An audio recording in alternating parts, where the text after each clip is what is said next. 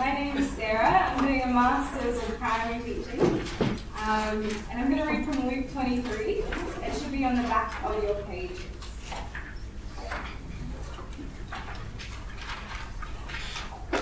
But they all cried out together, Away with this man, and release Barabbas to us.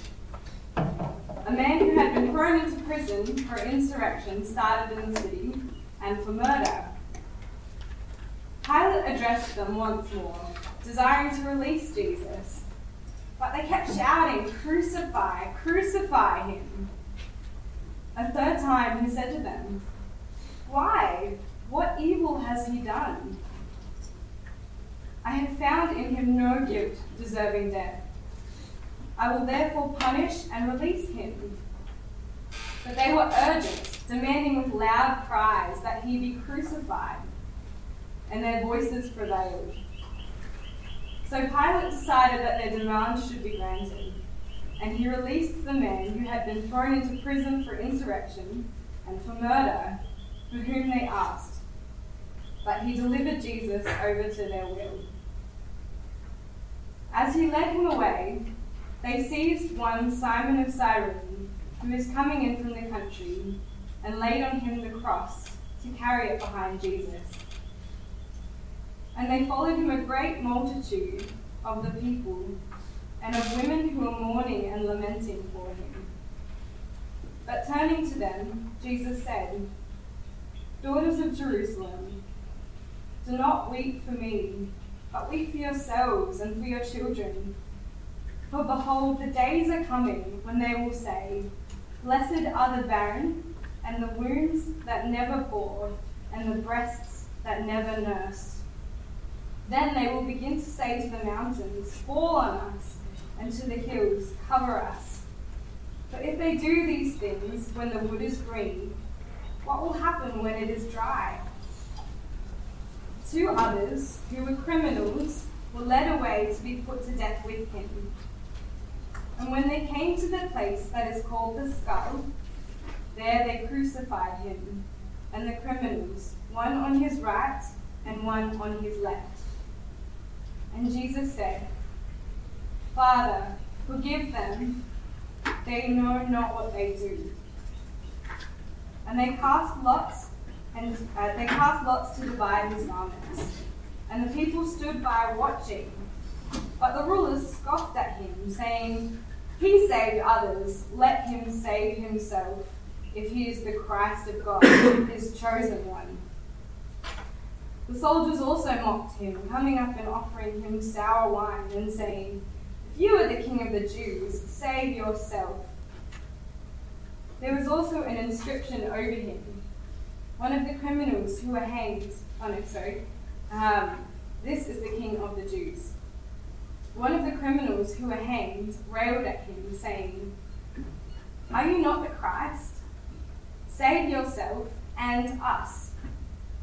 But the other rebuked him, saying, Do you not fear God, since you are under the same sentence of condemnation? And we indeed justly, for we are receiving the due reward for our deeds. But this man has done nothing wrong. And he said, Jesus, remember me when you come into your kingdom. And he said to him, Truly I say to you, today you will be with me in paradise. It was now about the sixth hour, and there was darkness over the whole land until the ninth hour, while the sun's light failed. And the curtain of the temple was torn in two. Then Jesus, calling out with a loud voice, said, Father, into your hands I commit my spirit. And having said this, he breathed his last. Now, when the centurion saw what had taken place, he praised God, saying, Certainly this man was innocent. And all the crowds that had assembled for this spectacle, uh, when they saw what had taken place, returned home beating their breasts. And all his acquaintances and the women who followed, who had followed him from Galilee, stood at a distance watching these things.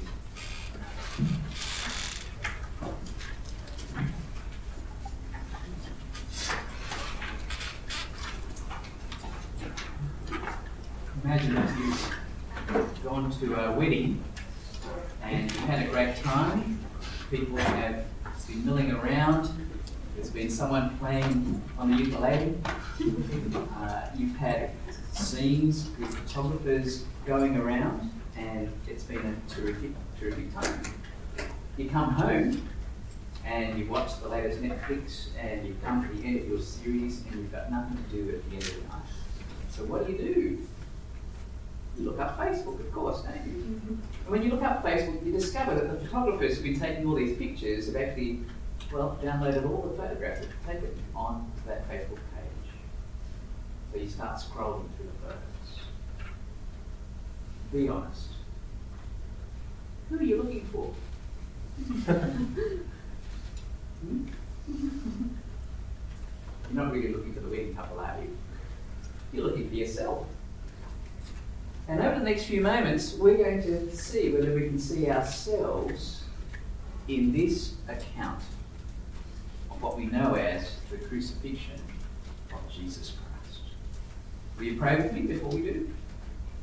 Thank you, dear Father, that you are indeed the Lord, the giver of life. As we come now to the pages of Scripture where your voice is heard, regarding the crucifixion of your Son, please help us to identify who we are in response to this event.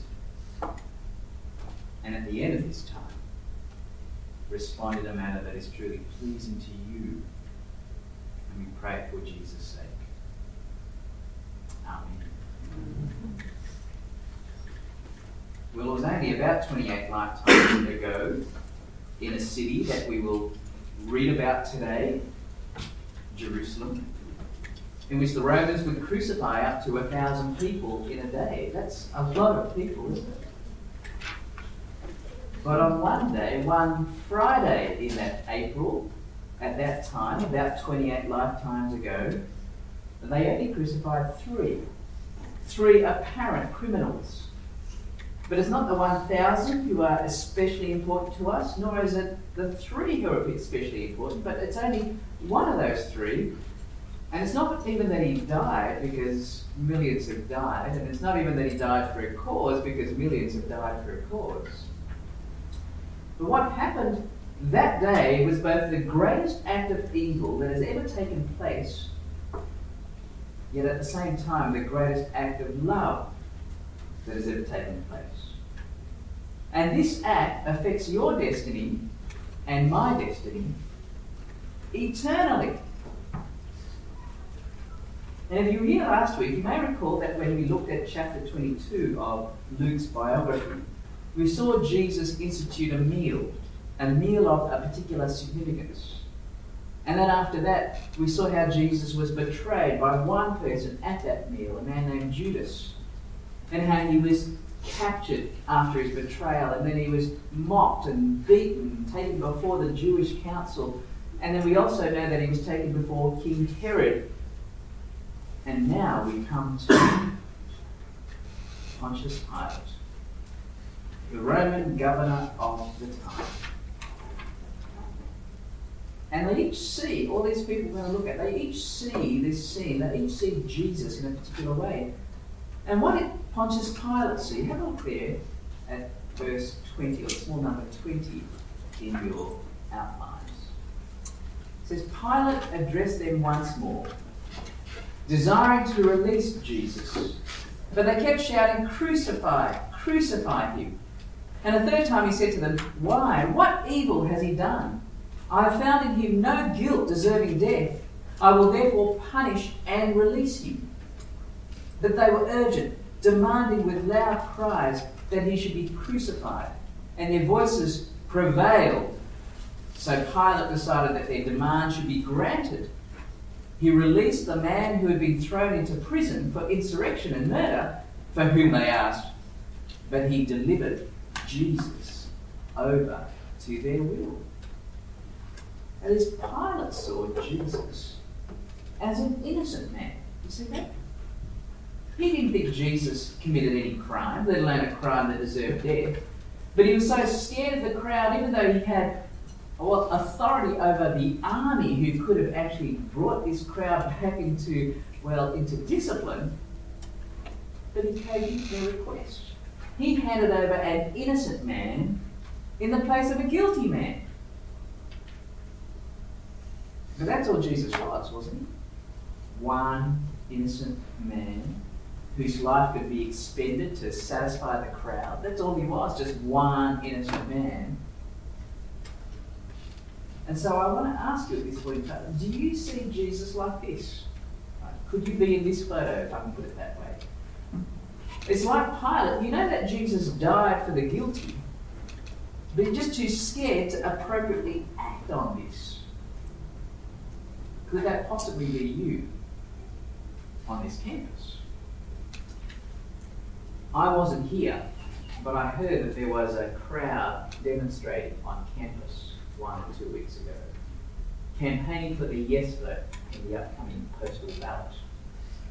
I heard that they were, well, shall we say, a little angry, making all sorts of comments and, well, fairly ugly in terms of the language that was being used. It seems so ironic, doesn't it, that if they're crying out four in five people actually believe that we should go ahead, I'm just wondering why are they campaigning so hard if four out of five people is actually going to vote this way? But both, but the campaign hard they are, and in the face of what can seem like an angry mob, are we prepared to speak up sometimes? It's a bit like that.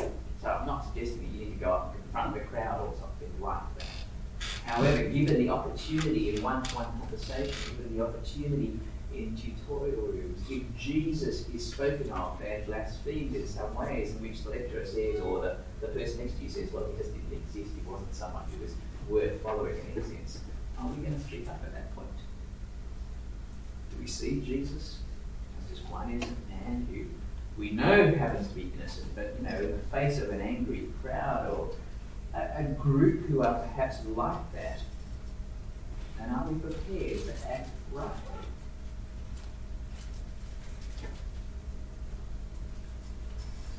Pilate saw Jesus as an innocent man, but he didn't act right. And what about the multitude? The multitude who followed Jesus, what do they see? Well, have a look at verse 26, the small number 26. What do they see? And as they led him away, they seized one Simon of Cyrene, who was coming in from the country, and laid on him the cross to carry it behind Jesus. And there followed him a great multitude of the people, and of women who were mourning and lamenting for him. So here is a multitude. Firstly, they see a man named Simon being seized to carry the crossbar instead of Jesus.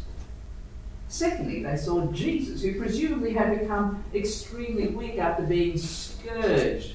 Scourging that took place before the crucifixion, where they'd actually put a crown of thorns on his head, where they'd beaten him, mocked him, where they'd actually whipped him.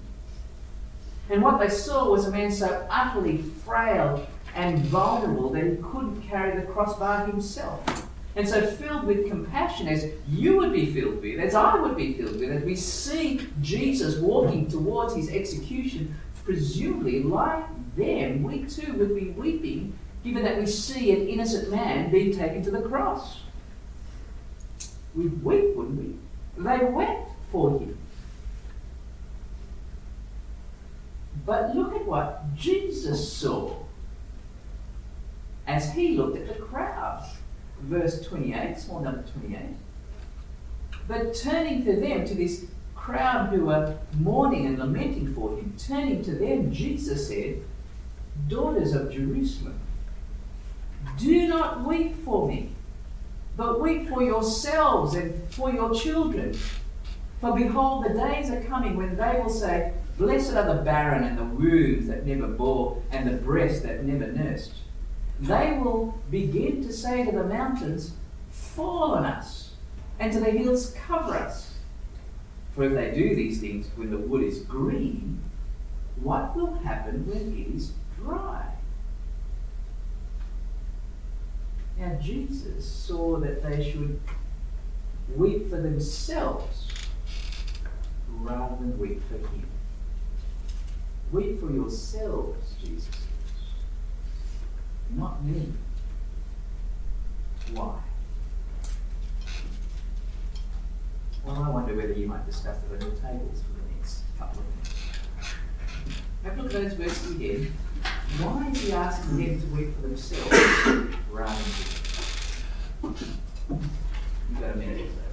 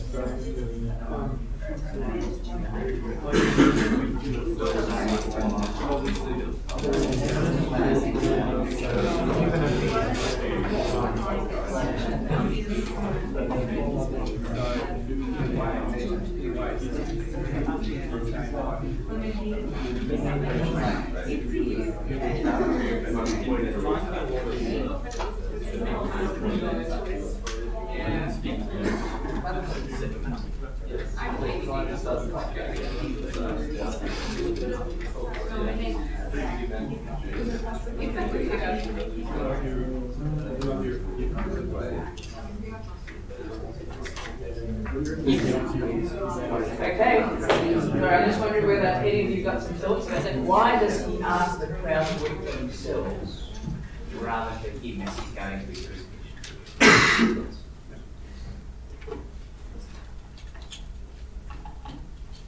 There's a table over here. Brendan's table. Uh, something bad's gonna happen. Something bad's going to happen. Yeah, yeah, Yeah, yeah. Yeah, yeah, yeah. Any idea what the bad is? Or what is the bad? Uh, Jerusalem would get sacked not too long, not too long after. Uh-huh. Yeah, so Jerusalem will get sacked. Yeah, that's a possibility. Are you getting that from some of the verses there? But you certainly know that historical, yeah, record there. Yeah, They're daughters of Jerusalem. yeah, they're daughters of Jerusalem. I think the general idea of being hidden by the mountain and protected and covered, it's sort of saying it, it could be that you want to flee, sort of thing. You want to be protected from the invaders. Yeah, whatever it is, it uh, the coming bad thing is going to be worse than being under a landslide. That's what he's saying. That's that's bad. That's really bad. So bad that it's not even worth having children for. You hear what I'm saying? Blessed are you if you're you don't have children. You you don't actually. Uh, in contrast to the usual view that children are a blessing, this fate is so bad that it will be a blessing not to have children to it. That's what he's saying. But what fate could that be that is so bad that you would even be at the bottom of a landslide in with facing this fate? Invading armies of, uh, of the Romans? But can you think of anywhere else in the Bible that speaks of being under a landslide that is better off than another fate?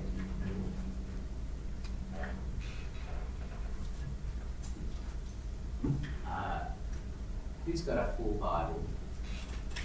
Oh, Jane. Oh, you have a full Bible, Jane. This Bible arrived this morning, by the way. So, could you read from this brand new Bible that everybody can smell afterwards? from Revelation, so last book of the Bible, Revelation chapter 6, verses 15 and 17 to 17. Revelation chapter 6, verses 15 to 17. Nice, loud voice. So just listen, this is when um, history as it is unfolded in an apocalyptic way in which uh, the seals are unleashed of history. Then the kings of the earth, and the great ones, and the generals, and the rich, and the powerful, and everyone, slave and free, hid themselves in the caves and among the rocks of the mountains, calling to the mountains and rocks, Fall on us, and hide us from the face of him who is seated on the throne, and from the wrath of the Lamb. for the great day of their wrath has come, and who can stand? So what's that referring to? Second. The second coming. Or the wrath of the Lamb. You ever seen an angry lamb before? this is the wrath of our Lord Jesus Christ. This is the judgment day. You hear the same language, the illusion? He calls out the rocks fall on us. I'd rather be at the bottom of the landslide than to face the wrath of our Lord Jesus Christ. This is nothing other than the judgment day that is on you. See what Jesus is saying? Oh, yes, I'm going to the cross. Yes, I'm going to be crucified. But weep for yourselves. There is a judgment far greater that you are going to face. You are going to be mourning something that is far worse than my death. It is your own fate. The fact that you will face the just wrath of God. So let me ask you this question to see if you're in this photo, if I can put it that way. What do you weep for when you see the effects of sin in this world? The sin that drove Jesus to the cross? What do you weep for? Now, it's the godly and right to weep for the victims of sin and its effects. But if you don't see what the cross is all about, you should weep for yourselves. For if you don't understand the coming judgment that you face apart from the cross of Jesus, you really should be very, very sad. That's, that's the inevitable judgment that you and I will face if we have not found refuge in the cross of Jesus. There's a man by the name of Dave Andrew who used to attend Engadine Anglican Church. Anybody go to Engadine Anglican Church? Okay, you might have known him. Uh, it's about, what, 10 years ago or thereabouts, certainly in the year 2000, 17 years ago, sake, I can't do my math. 2000, year 2000 in March, uh, Dave Andrew very sadly died from brain cancer. A Christian man who was uh, doing amazing things. Um, and in his deathbed, he would have all these visitors come to him. But he always had a stack of books called A Fresh Start, written by an evangelist named John Chapman, that he wanted to give the book to. Now, as he just got skinnier and decayed on his deathbed, people were weeping for him.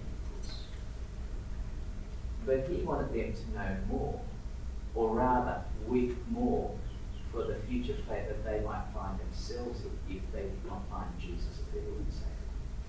And that was his longing. See, do you fear the coming wrath of God upon your friends more than your own death?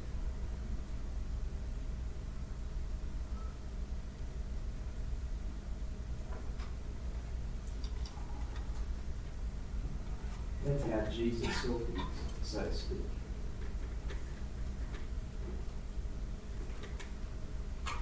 But what did the critics say? What did the critics say? Look at verse 32, the small number 32. Two others who were criminals were led away to be put to death with him. And when they came to the place that is called the skull, there they crucified him and the criminals, one at his right, one at his left. And Jesus said, Father, forgive them, for they know not what they do. And they cast lots to divide his garments. And the people stood by watching, but the rulers scoffed at him, saying, He saved others. Let him save himself, if he is the Christ of God, his chosen one. And the soldiers also mocked him, coming up and offering him sour wine, and saying, If you are the king of the Jews, save yourself. There was also an inscription over him This is the king of the Jews. In mocking style. You see, what did the critics see? They saw Jesus as a failure, a complete and utter failure. They saw someone who couldn't save himself despite, uh, despite all they had seen or heard of him. And they mocked him. He saved others, let him save himself. If you're the king of the Jews, save yourself. I mean, even one of the criminals next to him does the very same thing. He mocks him. Look at verse 39, the small 39. One of the criminals who were hanged railed at him, saying, Are you not the Christ? Save yourself and us. He's mocked as an utter failure. total failure. Indeed, if you're expecting someone to take over from the Roman criminals, he did seem to fail. Could you possibly see Jesus as a failure? Could you be in this? And it may be that, like many, you see Jesus as a good man, a great teacher, possibly even the greatest person of all time, but that's all. If you see him that way, then in the end, he's still a failure. Because he didn't do what he claimed he could do. Even though he's the greatest moral teacher of all time, as many people count to be. Or it may be that you see him as a failure in a different sense. He's failed you because he hasn't answered your prayers to heal you of your sickness. Or he doesn't seem to have answered your prayers to heal a relationship that isn't working out for you. Or you feel like as if he's, he's let you down and not availing you of being healed from depression or anxiety or it just feels as if he's failed us in terms of his lack of control on the world. I mean, Hurricane Irma doing its thing, and then you've got the people in the Middle East doing their thing, and the terrorist acts, and you see these, these crimes against humanity right now in Myanmar, and he's just appearing to let the world out of control. You see Jesus as a failure?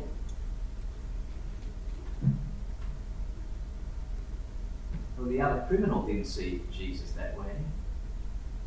The other criminal says in verse 41 to the other criminal hanging on the cross, he says, And we indeed justly, for we are receiving, the, sorry, come back before to verse 40. But the other criminal rebuked uh, the other criminal, saying, Do you not fear God, since you are under the same sentence of condemnation?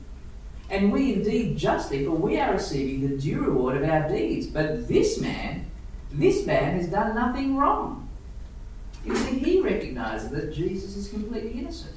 The other criminal saw him as the king of his kingdom, in other words, this criminal hanging on the cross, as the one who could save him, transferred him into his kingdom no matter what he had done. This particular criminal knew that he himself was a criminal. He knew that he himself deserved death. He knew that he deserved death, even a crucified death. But not Jesus. Now he knew Jesus didn't deserve death. At least this criminal saw things properly.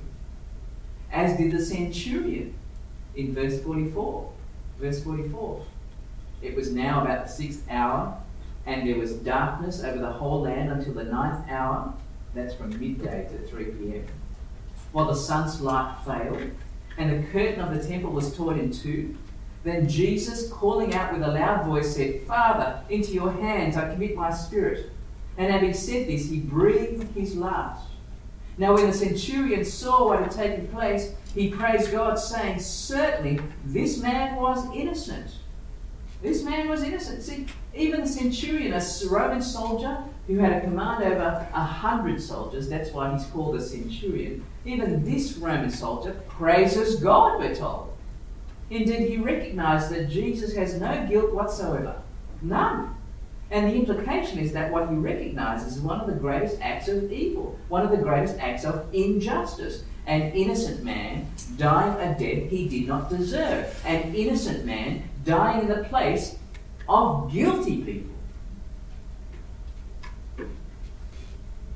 They at least saw more clearly than the others. And I wonder whether you see clearly like Yes, he's an innocent man. But if he had eyes to see, we could see Jesus even more clearly. Far more clearly. Because of what we know of what we know as the Old Testament part of the Bible. See, back in verse 34, we hear that people are casting lots for the garments of Jesus. But this was prophesied way back in a part of the Bible known as Psalm 22, which is coming up on the screen, I hope. There it is, Psalm 22, verse 19. They divide my garments among them, and for my clothing they cast lots. This was of a suffering person in Psalm 22. In fact, it was a psalm of David, a king, who was saying that they cast lots for his clothing. Back in Luke, in verse 36, they offered Jesus sour wine as they mocked him. Look what we learn in Psalm 69 in the next slide, verse 20. My foes are all known to you. Reproaches have broken my heart so that I am in despair. I looked for pity, but there was none, and for comforters, but I found none. They gave me poison for food, and for my thirst they gave me sour wine to drink. Again, a son of David, a suffering man, a king who talks about sour wine to drink. And also in verse 44, we learn that there is darkness over the whole land from midday until 3 p.m. In a book of the Bible known as Isaiah 13, we read these words Behold, the day of the Lord comes, cruel, with wrath and fierce anger, to make the land a desolation and to destroy its sinners from it. For the stars of the heavens and their constellations will not give their light the sun will be dark at its rising, and the moon will not shed its light. I will punish the world for its evil. And that we keeps going. What is on view here? Put it all together. Here is Jesus, great David's greater son, dying as lots are cast for his garment as sour wine is being offered to him through all the mocking, as darkness falls upon the land as a sign of the judgment of God. Although the critics saw him as a failure, they did at least understand what he claimed to do. They understood that he claimed to save his people, even though they thought he had failed. But here's the bitter irony. You see, you put this all together, you hear all the prophecies of the Old Testament. If you had eyes to see, everything depends on what it is he came to save us from. Because Jesus did not ultimately come to save us from our diseases. He didn't ultimately come to save us from ecological disasters arising out of climate change. He didn't ultimately come to save us from poverty or war or ruthless oppression or injustice or fractured human relationships. He didn't ultimately come to save us from our own emotional anxiety or depression. He didn't ultimately come to save us from mourning or crying or pain. Not ultimately.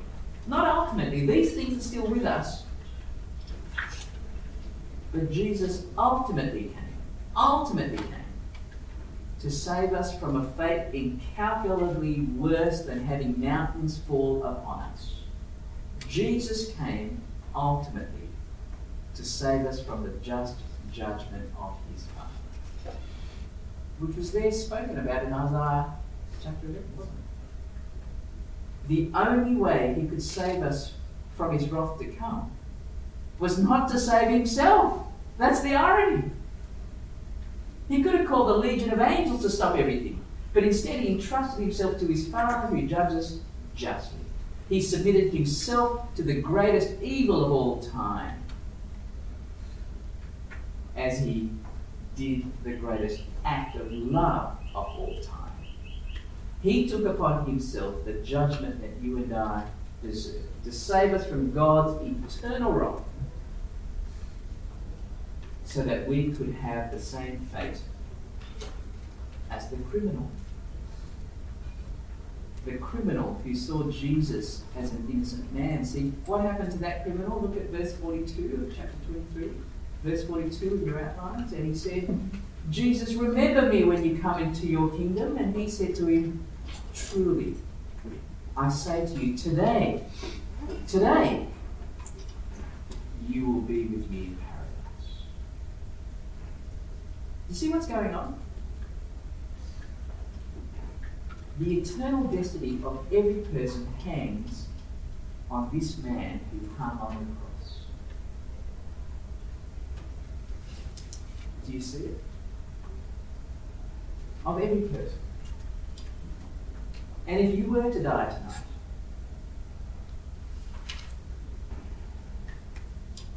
Can you be absolutely certain that you too will be in paradise with Jesus?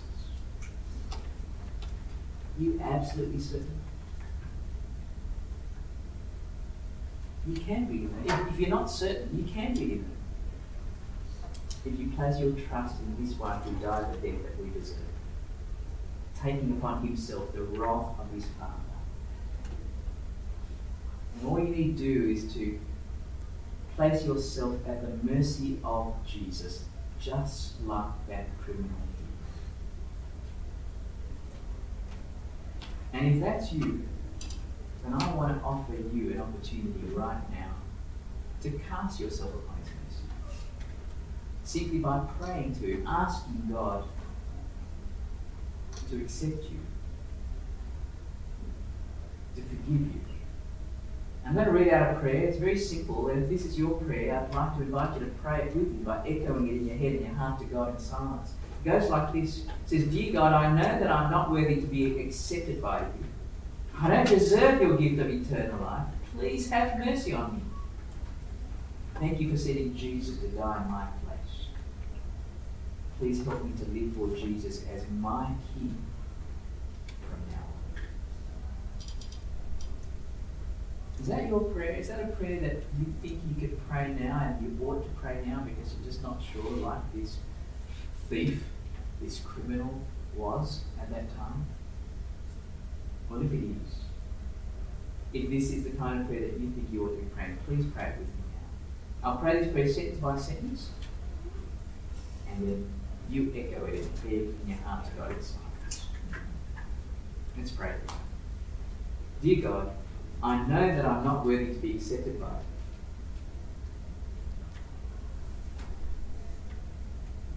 I don't deserve your gift of eternal life.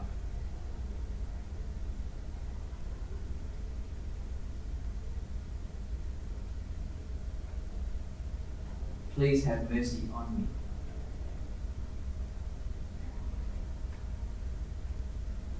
Thank you for sending Jesus to die in my place.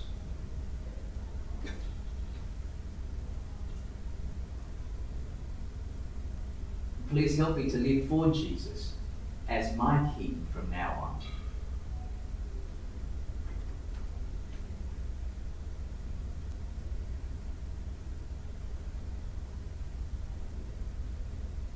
Amen. Amen simply means I mean it. You meant that. Luke's gospel tells us that the angels are rejoicing in heaven even now.